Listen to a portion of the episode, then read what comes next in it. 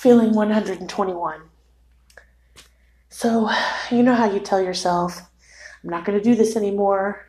I'm not going to do that anymore. I'm going to stay away from that. It's not good for me.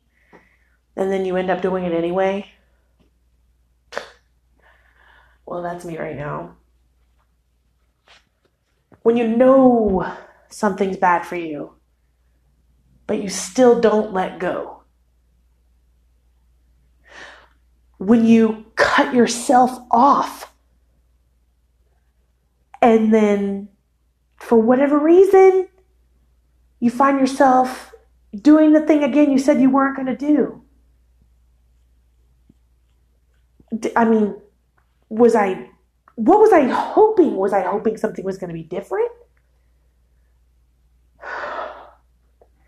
Now, I just feel stupid. I feel stupid and I feel weak that I wasn't able to nip it in the bud, that I wasn't able to continue to cut that off, that I gave in to weakness. And I really do feel weak. I feel weak.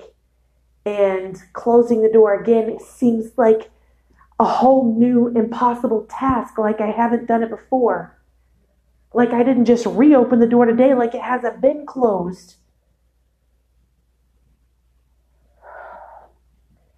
It's like I'm a glutton for punishment or something.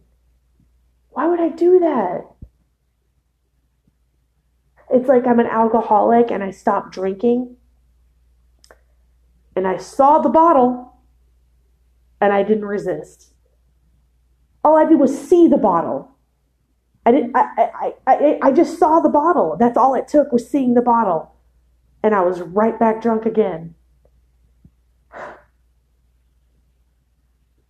Oh, God, I feel so crappy right now.